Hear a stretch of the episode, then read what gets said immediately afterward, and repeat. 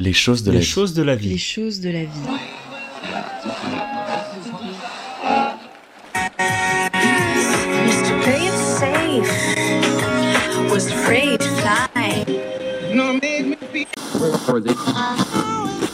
Chères auditrices, mes chers auditeurs, bonjour. Bonsoir mesdames, bonsoir mesdemoiselles, sur les longueurs d'onde suivantes. 248 mètres de présence.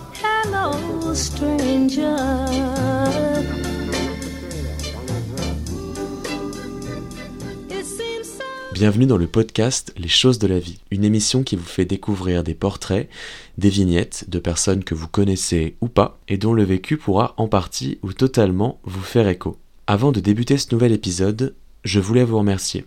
L'accueil qu'a reçu l'épisode pilote a été très encourageant et vous avez été nombreuses et nombreux à me faire vos retours, me donner vos conseils constructifs, euh, qu'ils soient positifs euh, ou euh, avec quelques réserves. Merci beaucoup.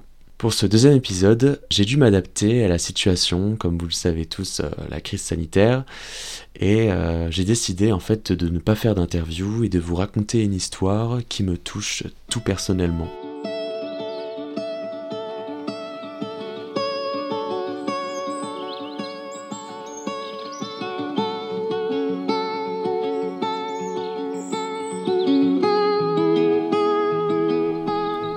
Qu'est-ce qui fait que dans la vie, on se blesse quelque part sans même s'en rendre compte? Comment le corps peut-il compenser une douleur qui est profonde et qui en plus peut être grave pendant des années jusqu'à l'implosion? Ce que je vais vous raconter, c'est le cheminement de plus de 10 ans jusqu'au fameux point de non-retour.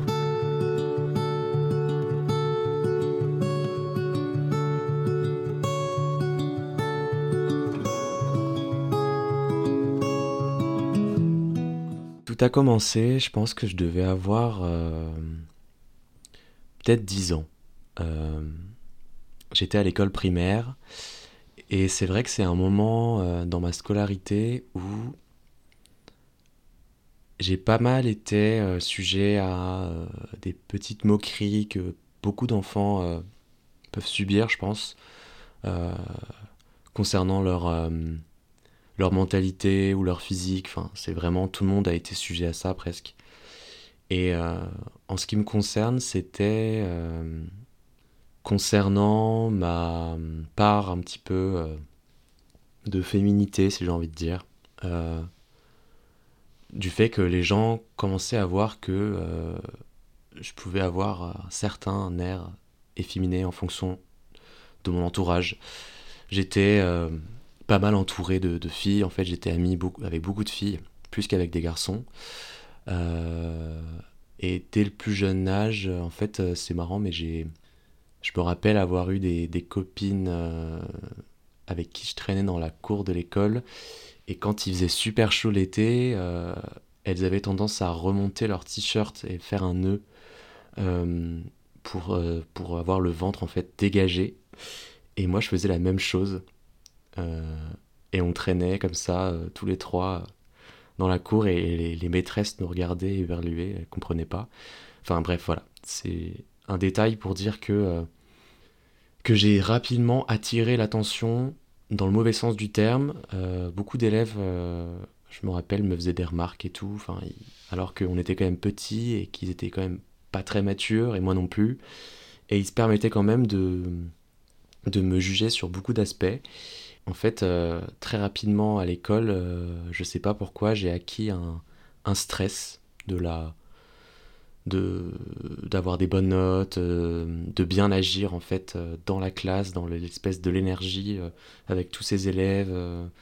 J'avais le stress d'être trop différent ou d'être j'étais j'étais tiraillé entre la l'envie de me démarquer et l'envie d'être comme les autres.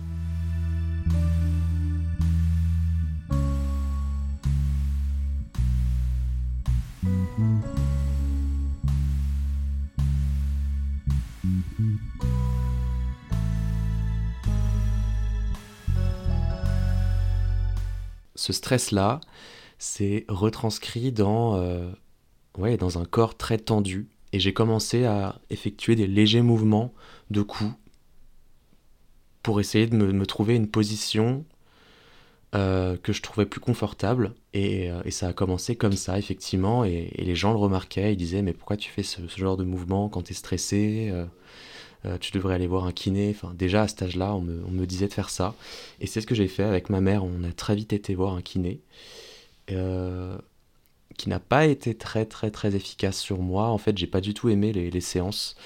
Il fallait que je fasse un travail de, de position ou que j'avance mon buste et en même temps euh, que, que je me tienne tout droit pendant euh, au moins 5 minutes. Et je me rappelle que ça me fatiguait et d'une force. Je rentrais des séances, euh, j'étais crevé. Mon père était euh, même parfois un petit peu.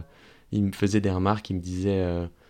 et comment ça se fait que t'es aussi crevé Est-ce que c'est l'école et tout? Et ma mère me et ma mère disait tout de suite, mais non, c'est c'est les séances de kiné, c'est sûr, parce qu'elle, elle y assistait, elle était à côté. Et, euh, et en plus, euh, les séances me, gênaient parce qu'il fallait que je sois en caleçon et, j'avais la peur de, de- me retrouver en caleçon devant un kiné, comme beaucoup, de gens, j'imagine. Euh, donc on a arrêté au bout de 6 ou 7 séances, je crois. J'ai continué les exercices parce que j'avais une bonne conscience et je me disais qu'il fallait que je le fasse quand même. Donc j'ai continué l'exercice chez moi euh, pendant, je dirais, un an. Ça n'a pas vraiment fonctionné parce que je pense que je le faisais pas assez régulièrement. Donc effectivement, tout a commencé, j'avais 10 ans.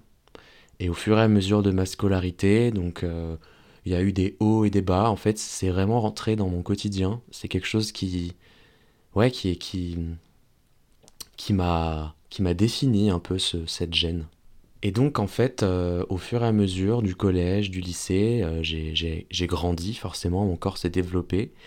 Et euh, il y a eu des moments où cette douleur disparaissait, dans des moments de joie, de, d'euphorie, des moments où, où j'étais distrait, où j'avais la tête ailleurs. Et, et je me rappelle de moments où je me faisais la réflexion, je me disais, tiens, c'est marrant, j'ai pas bougé le cou depuis une bonne semaine. Dans le sens où je n'ai pas eu cette gêne depuis une bonne semaine. Et c'est à partir de ce moment-là, de quand je me faisais cette réflexion, que la gêne revenait. Donc je me suis dit, en fait, j'ai pas de problème au corps, c'est à la tête que j'ai un problème. Euh, et ce, cette question, je me la pose toujours aujourd'hui. Je sais pas exactement ce que c'est. Euh, dans ma famille, il n'y a, a pas de, de cas de malformation. Euh, les radios de l'époque indiquent effectivement que, que j'ai une légère scoliose, mais comme beaucoup de gens en fait. Et puis le traitement justement du kiné euh, a montré que, que la scoliose s'était un petit peu tassée et qu'au final, euh, quand j'ai grandi, euh, ce n'a- pas été un problème. Donc, ouais, donc tout, tout, tout allait dans le sens où je pouvais me, me dire qu'en fait, c'était dans la tête et que c'était mon imagination ou, ou mon stress qui me faisait faire ce, ce mouvement, qui me faisait avoir cette gêne. Et rien que d'en parler là, au micro, je me, j'y pense, donc forcément, je la ressens en fait. Et là, je peux ouvrir une parenthèse euh, à propos des TOC, des tics euh, notamment. Je pense que on est tous sujets à des tics dans la vie. Certains sont plus visibles que d'autres. Moi, j'ai l'impression que j'en ai eu pas mal. Ces tics sont souvent apparus à des moments où j'étais sorti de ma zone de confort. Encore une fois, le stress, euh, où le stress les a fait ressortir. Je me rappelle d'une fois où, euh, où je ne sais pas, j'avais pris le, mauvais réflexe de faire craquer ma mâchoire. Et, et du coup, ça faisait que je faisais un, un espèce de mouvement un peu, euh, un peu anormal. Et, euh, et ce mouvement, je l'ai gardé une semaine, mais une semaine non-stop. Et au bout d'une semaine, il a totalement disparu et je l'ai plus jamais refait de ma vie. Euh, Il y a des choses qui sont restées encore, hein, notamment, bah, ça, ça arrive à absolument tout le monde, enfin presque, de faire craquer ses doigts. Euh, c'est quelque chose qui pour moi est assez, c'est presque euh, obligatoire euh, chaque jour. Je ne peux pas m'empêcher de le faire d'une manière ou d'une autre. Et si je ne le fais pas, j'ai l'impression que mes doigts sont bloqués, qui, qui doivent être débloqués, qui doivent être libres.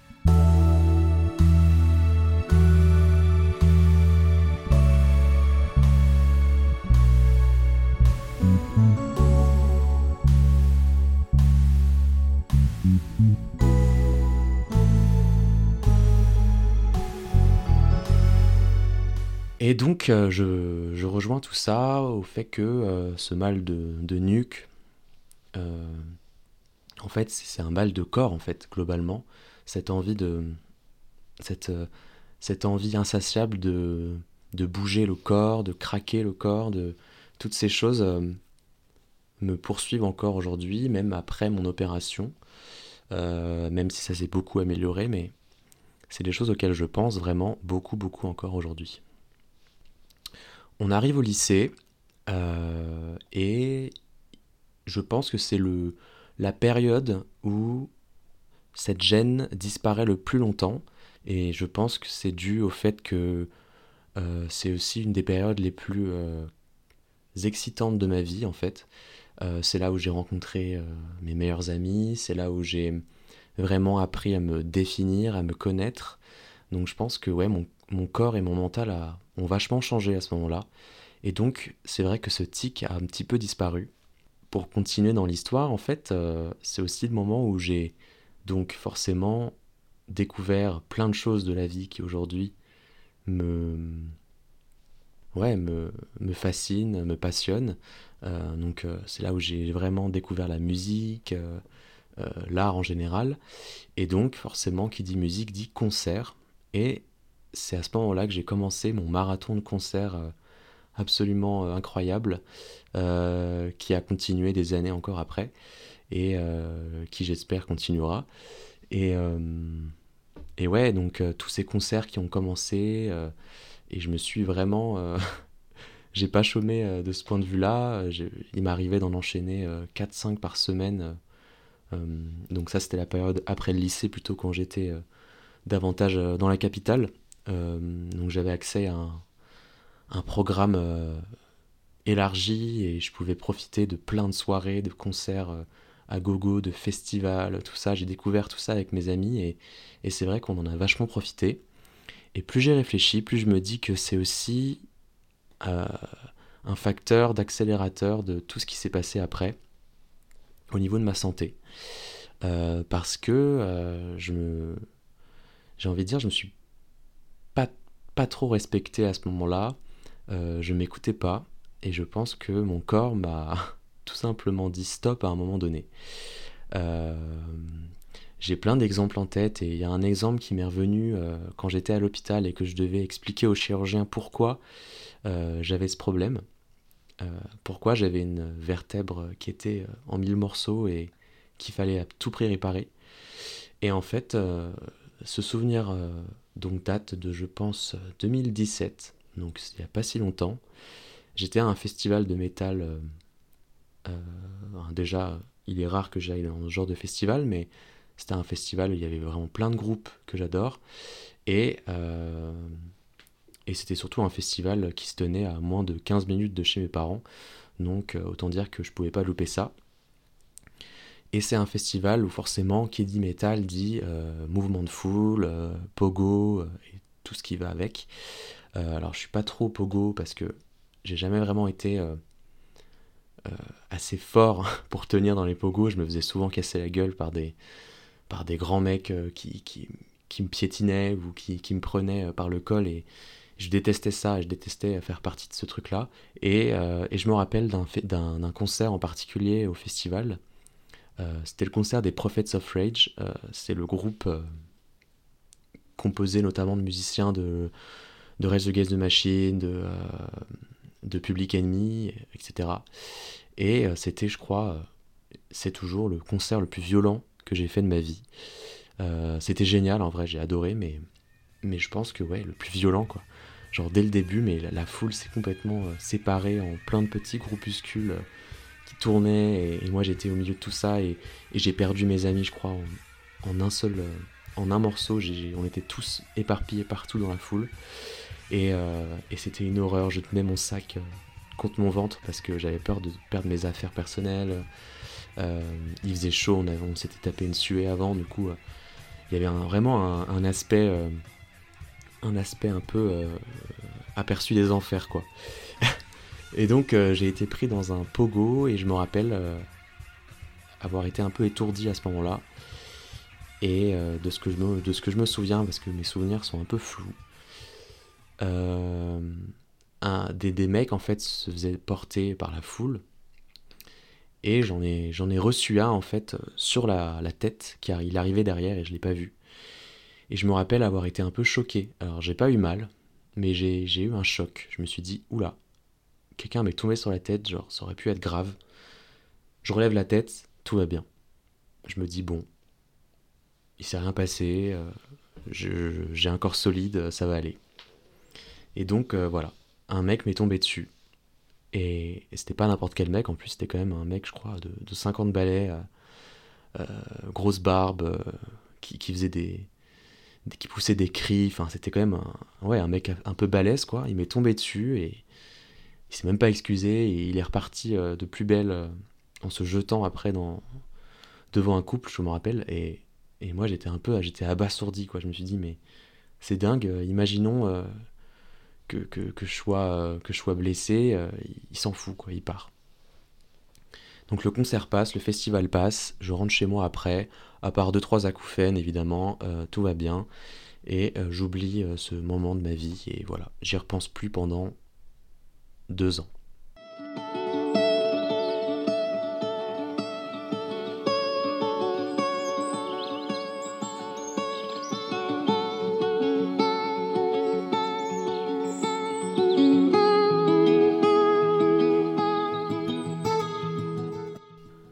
Je pense que là on va aborder le passage qui est le, pour moi le plus difficile à, à, raconter parce que c'est vraiment un moment que j'aimerais effacer de ma mémoire en fait. C'est un truc qui... Ouais. Mais pour autant, je pense que le fait d'en parler me permet d'un peu exorciser le, le processus. Euh, je pense que euh, j'ai commencé à avoir de vrais, vrais soucis à partir de juillet 2018. Euh, j'ai... Ouais, c'était un été où j'étais en stage dans une rédaction et euh, je travaillais énormément. Il faisait un- une canicule à Paris, c'était affreux.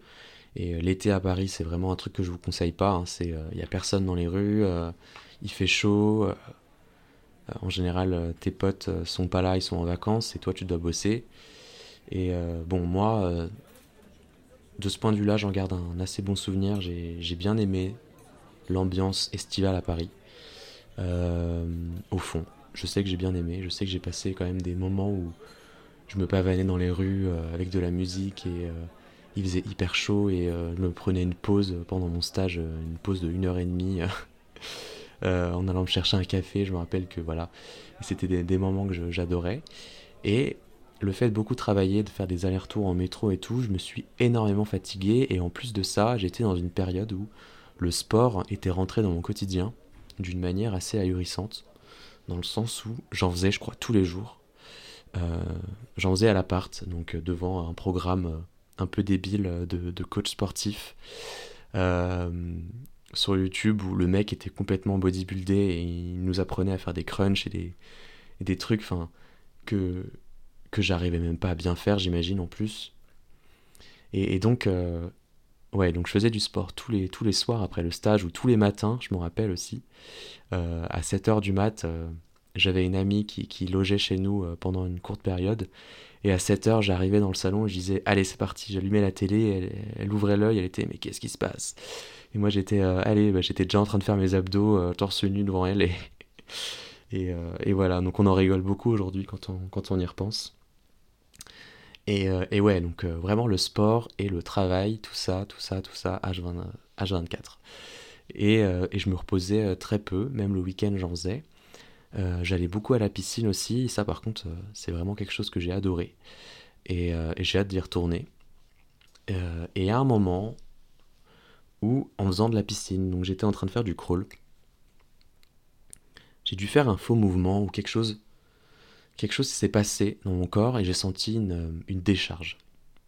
Et cette décharge, en fait, elle m'a pas quitté de la soirée après et je me rappelle avoir envoyé un SMS à mon père. Je lui ai dit, euh, il s'est passé quelque chose dans la piscine, euh, j'ai ressenti une décharge qui m'a traversé tout le corps et, et là je me sens pas bien. Dès que je me pose un pied par terre, J'ai l'impression que, que j'ai de l'électricité en moi et, et dès que j'éternue, euh, j'ai l'impression que ça vibre. Enfin, il y a quelque chose voilà, qui, se passait à l'intérieur de moi. Et mon père m'a dit ça doit être la fatigue. Et moi j'ai dit oui, c'est vrai. Euh, j'ai très vite enquêté, donc je suis, tombé sur des, forums, euh, la sclérose en plaques, tout ça. Enfin, j'ai commencé à paniquer, à m'imaginer des trucs complètement débiles. J'ai fait une cure de magnésium aussi. J'ai été à la pharmacie et on m'a donné ça. Euh, parce que j'ai vu que le magnésium, le manque de magnésium pouvait euh, effectivement euh, provoquer de la fatigue et des décharges dans certains membres du corps, etc. Donc voilà, j'ai commencé ça, ça n'a fait absolument rien. J'ai rien ressenti, si ce n'est, je pense, moins de fatigue. Mais j'avais toujours ce- cette gêne et cette, décharge qui se développait. Et puis, euh, de fil en aiguille, euh, de jour en jour, euh, cette décharge s'est développée en douleur. Euh, ça a commencé par des douleurs quand j'étais assis, parce que je pense que j'étais mal assis. Et, euh, et, le, pire de tout, c'était au milieu de la nuit, je me réveillais souvent euh, avec une douleur insoutenable dans euh, l'épaule droite qui me réveillait et qui me, qui me faisait tordre de douleur. Et je me rappelle que j'étais obligé de me lever et que j'étais allé- que j'étais obligé d'aller dans le canapé, euh, donc à l'autre bout de l'appartement, euh, pour respirer et me reprendre un peu mes, mes esprits. et, la douleur se calmait au fur et à mesure. Et cette douleur-là s'installait à des moments vraiment sans crier gare. J'étais au cinéma, elle arrivait. Euh, je marchais dans la rue, elle arrivait. Voilà. Et ça s'est développé, ça s'est développé euh, jusqu'au moment où vraiment euh, j'ai senti euh, comme un froid dans la partie gauche de mon corps. Comme, euh, comme si euh, ma, mon bras et ma main étaient frigorifiés et comme s'ils n'arrivaient pas à ressentir la chaleur humaine. Euh, je me rappelle que comme j'étais en stage, j'écrivais énormément sur un ordinateur et euh, ma main gauche ne répondait pas comme ma main droite. Euh, je faisais le signe, des signes avec mes doigts et quand je me suis rendu compte que j'arrivais à faire le signe avec la main droite et pas avec la main gauche, c'est là que je me suis dit qu'il y avait vraiment un problème. Mes doigts ne réagissaient pas comme ils devraient réagir, ils étaient lourds, ils étaient, ils ne répondaient pas. Euh, et en plus, j'avais une sensation vraiment ouais, de, de rigidité et j'étais vraiment très inquiet. Donc tout ça, c'était au mois de juillet, août 2018. Et ça a été très très rapide en fait. Après, tout s'est déroulé très rapidement. Euh, au mois d'août, ça s'est dégradé. euh, au point où, où j'a- j'avais du mal à marcher même. La, la rigidité s'était développée dans ma, ma jambe gauche, je crois. Et, euh, et j'arrivais pas à plier la jambe correctement euh, sans forcer. euh, j'arrivais pas à marcher comme, comme je marchais avant et comme tout le monde marche. Une fois, j'avais fait un footing, je m'étais rétamé par terre parce que ma, mon pied gauche ne répondait pas. Ça me terrifiait. J'en faisais des cauchemars.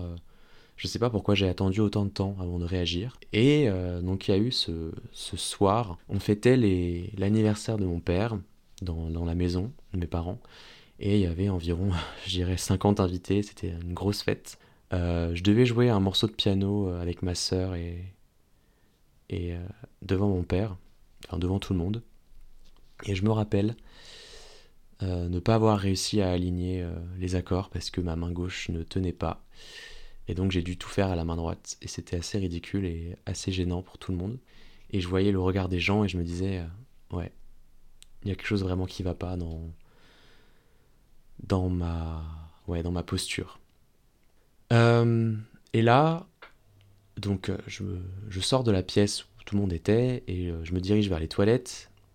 Et par pur hasard, je croise une amie de ma mère qui, qui travaille dans, dans un centre de rééducation pour les sportifs, en gros.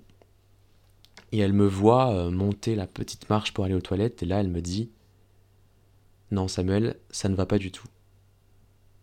Donc, euh, je la retrouve un peu plus tard dans la soirée, Et elle me dit Demain, tu m'envoies un SMS et euh, je prends rendez-vous euh, pour une IRM parce que là, ça ne va pas.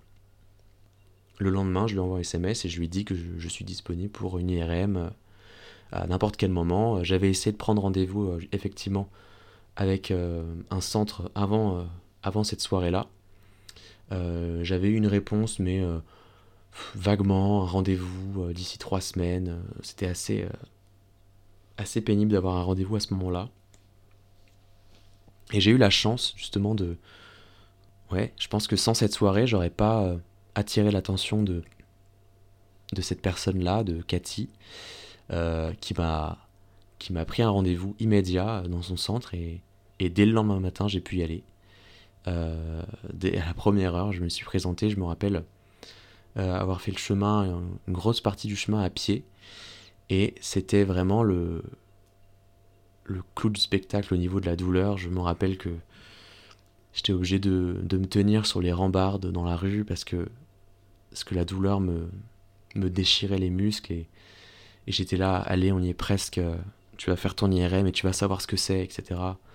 Euh, courage. Et donc j'arrive euh, au centre et euh, donc je passe l'IRM. euh, les gens sont hyper sympas, hyper bienveillants et, je, franchement, je crois que c'est les personnes les plus bienveillantes que j'ai rencontrées dans un milieu hospitalier ou du médical en tout cas.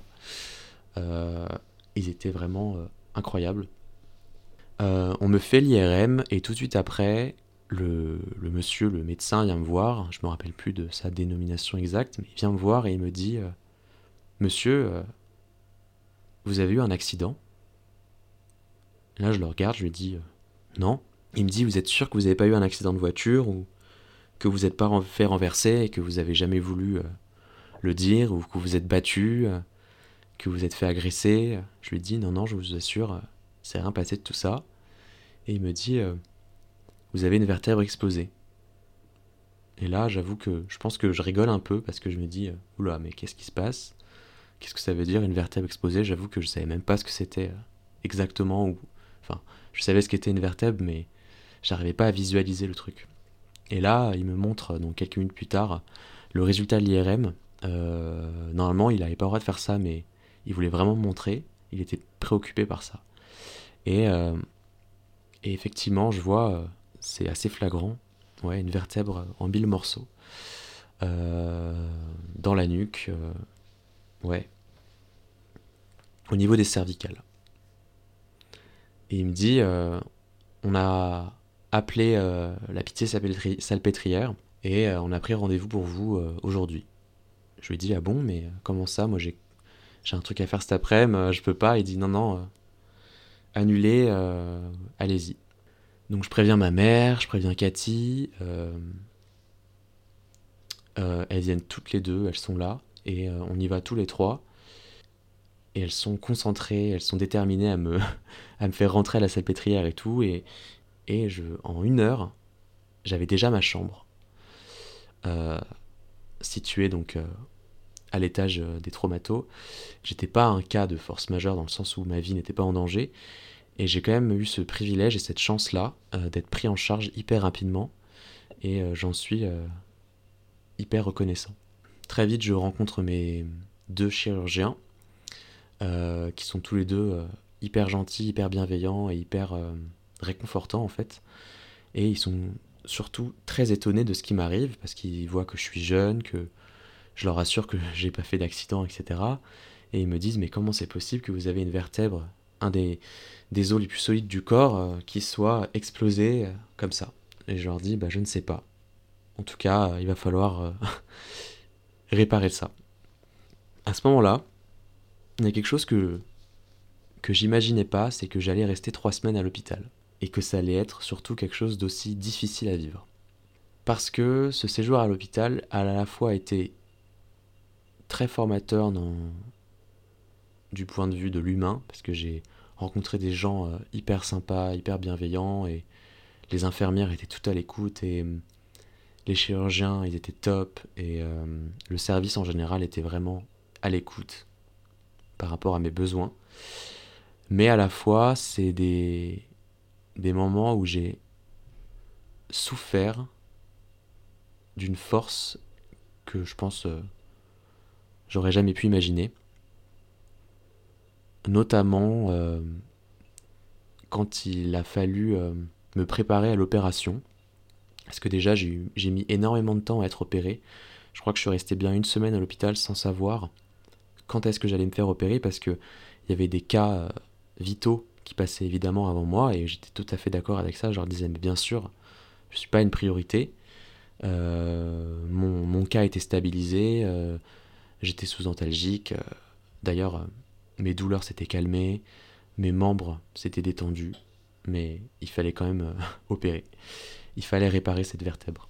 Et, euh, et pour me préparer à ça, un des chirurgiens a conseillé qu'il fallait, euh, qu'il fallait me m'aérer la tête, comme il disait, et qu'il fallait en fait m'installer un, système qui allait libérer la vertèbre en tirant sur mon corps, et donc il fallait que installer un dispositif qui pouvait tirer sur ma tête euh, pendant au moins, je crois, 48 heures avant l'opération, pour préparer mon corps euh, à la chirurgie. Et donc c'est là qu'on m'a installé un système que je n'oublierai jamais et que d'ailleurs j'ai toujours les traces euh, sur mon, crâne. On m'a en fait installé un espèce de ouais d'arc de cercle autour de mon crâne avec deux énormes vis euh, donc vissées euh, euh, sur les deux tempes. Ça a été quelque chose qu'on m'a mis en plus euh, en anesthésie locale, donc j'ai tout ressenti entre guillemets, mais j'ai pas eu de douleur, mais j'étais là, j'étais éveillé. Et, j'ai gardé ce dispositif pendant, je crois, 24 heures, un peu plus de 24 heures. Et ça me tirait énormément en fait. Il y avait une espèce de système de poids à l'arrière qui faisait que ça tirait ma tête en arrière et que c'était censé euh, ouvrir ma colonne vertébrale. Finalement, ce système s'est avéré inefficace puisque quand j'ai, quand on m'a enlevé euh, le dispositif, on m'a fait une radio et, euh, et ma colonne vertébrale n'était pas plus ouverte que ça. Donc le chirurgien a dit bon, on va t'enlever cette, cet instrument de torture et, et on va t'emmener au bloc. Ou pas. Puisqu'il y a eu un acte manqué, je me suis levé un matin préparé mentalement à être opéré, euh, préparé physiquement aussi. J'avais pris une douche, euh, on m'avait rasé une partie de- du crâne aussi. J'étais euh, dans mes habits de, de patient, j'attendais. Et puis le chirurgien arrive et il me dit Je suis désolé, j'ai opéré un patient toute la nuit, je vais pas être en mesure de vous opérer ce matin. Et là, je pense qu'il a dû voir ma déception et d'une toute petite voix, je lui ai dit d'accord, pas de souci. J'étais tellement fatigué parce qu'en plus j'avais pas dormi de la nuit que je lui ai dit d'accord, euh, on attend encore un peu. Et j'ai attendu, euh, je crois, trois jours.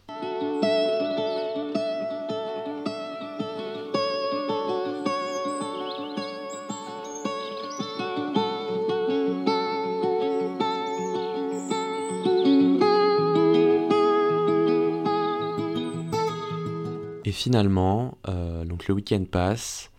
Euh, je me rappelle avoir passé un week-end absolument détente à 100%.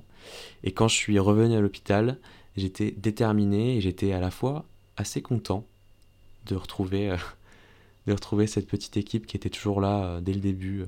Et donc le lendemain matin, à 7h, on m'emmène au bloc. Et c'est parti pour une opération qui, au final, va durer plus de 7 heures. Euh, elle a duré plus longtemps que prévu.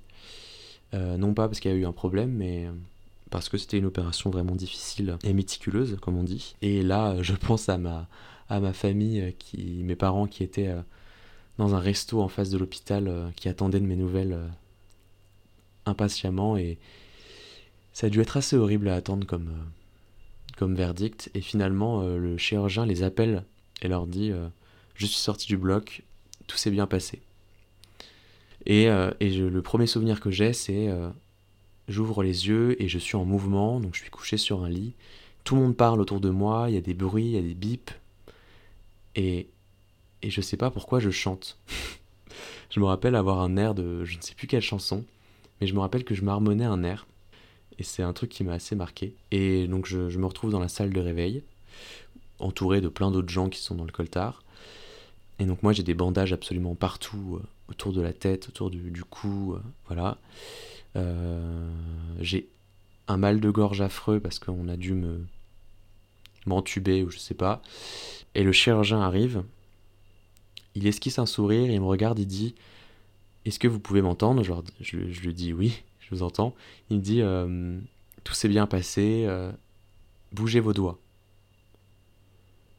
Ok, donc je regarde ce que je fais et là je vois que mes doigts bougent effectivement mieux.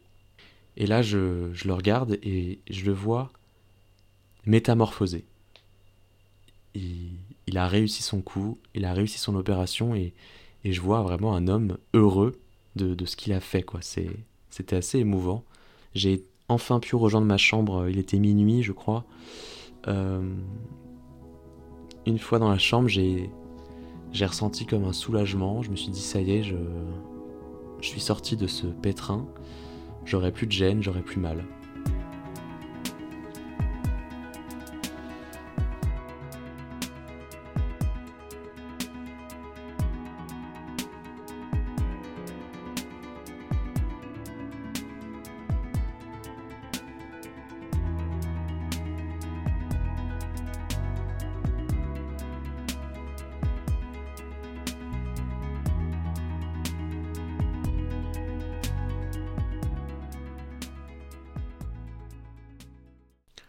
La partie euh, de récupération où j'étais en convalescence, etc., toute cette partie-là, j'en ai des très bons souvenirs en fait.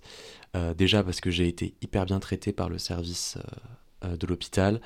Je me rappelle avoir pu rencontrer la mère d'un rappeur que, que, que j'aime bien. Et du coup, on a pu discuter un petit peu de son fils, etc. Et elle était, elle était vachement, enfin, elle était hyper bienveillante et très drôle. Euh, me racontait plein d'anecdotes sur son fils euh, pendant sa tournée, etc. Euh, après, euh, je suis, je suis rentré du coup chez mes parents. Bon, j'avais une espèce de, de minerve autour du cou que je devais garder constamment. Et c'était assez compliqué pour dormir notamment. Ça a été une expérience un peu inédite. Mais bon, je m'y suis fait en fait. Je me suis adapté. Et, et là, je me suis enfin retrouvé. J'avais des douleurs qui me revenaient mais c'était plus des douleurs dues à l'opération et je me suis dit que, que c'était normal et que voilà, ça allait passer. Et effectivement, euh, au bout d'un moment, donc j'ai pu enlever mes bandages euh, et j'ai pu observer de près mes cicatrices qui aujourd'hui sont toujours présentes, elles sont toujours là et je pense que je les garderai encore longtemps. Et euh, la vie reprend son cours, je commence peu à peu à pouvoir revivre normalement. Euh, ça met un peu de temps parce que je peux pas reprendre le métro, je peux pas ressortir euh, en voiture pour pas qu'il y ait des mouvements brusques. Et l'opération en fait consistait à, me remplacer la vertèbre brisée par euh, un bout d'os qu'on m'avait prélevé dans la hanche et en soudant tout ça avec du matériel. Et donc, donc forcément j'avais quelque chose dans ma nuque, je le sentais. Euh, je savais que c'était là et que j'allais garder toute ma vie. Donc il fallait que je fasse attention, euh, que la cicatrisation se fasse bien. Et donc il y a eu une période voilà, où j'étais vraiment à tâtons. euh, il fallait que je sois aux petits soins pour moi-même et que les gens autour de moi fassent attention, me bousculent pas, etc. Et tout ça, ouais, ça a été un moment vraiment particulier. Aujourd'hui, donc ça va faire plus de deux ans que j'ai été opéré. J'ai repris de la force, j'ai repris du muscle, j'ai plus les problèmes de motricité, évidemment. Après, euh, le, tout début de l'histoire, je vous, je vous parlais des gènes et de cette petite douleur que j'avais constamment. Elle est toujours là. Quand je suis stressé, elle apparaît toujours un petit peu. Euh, moins forte qu'avant, j'imagine, mais elle est toujours là.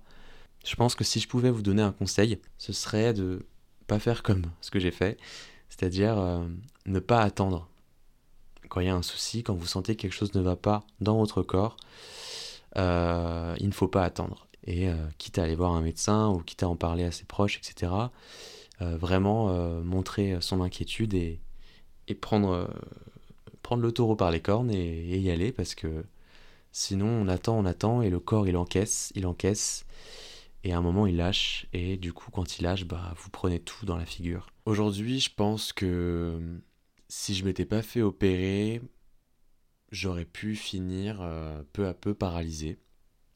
En fait, le corps, euh, c'est fou, mais c'est vraiment un mécanisme euh, vertigineux parce que c'est, il est capable de d'encaisser des, chocs et de, de, ça a été mon cas, hein, de, compenser une gêne, une douleur, jusqu'à ce qu'un jour ça craque, littéralement.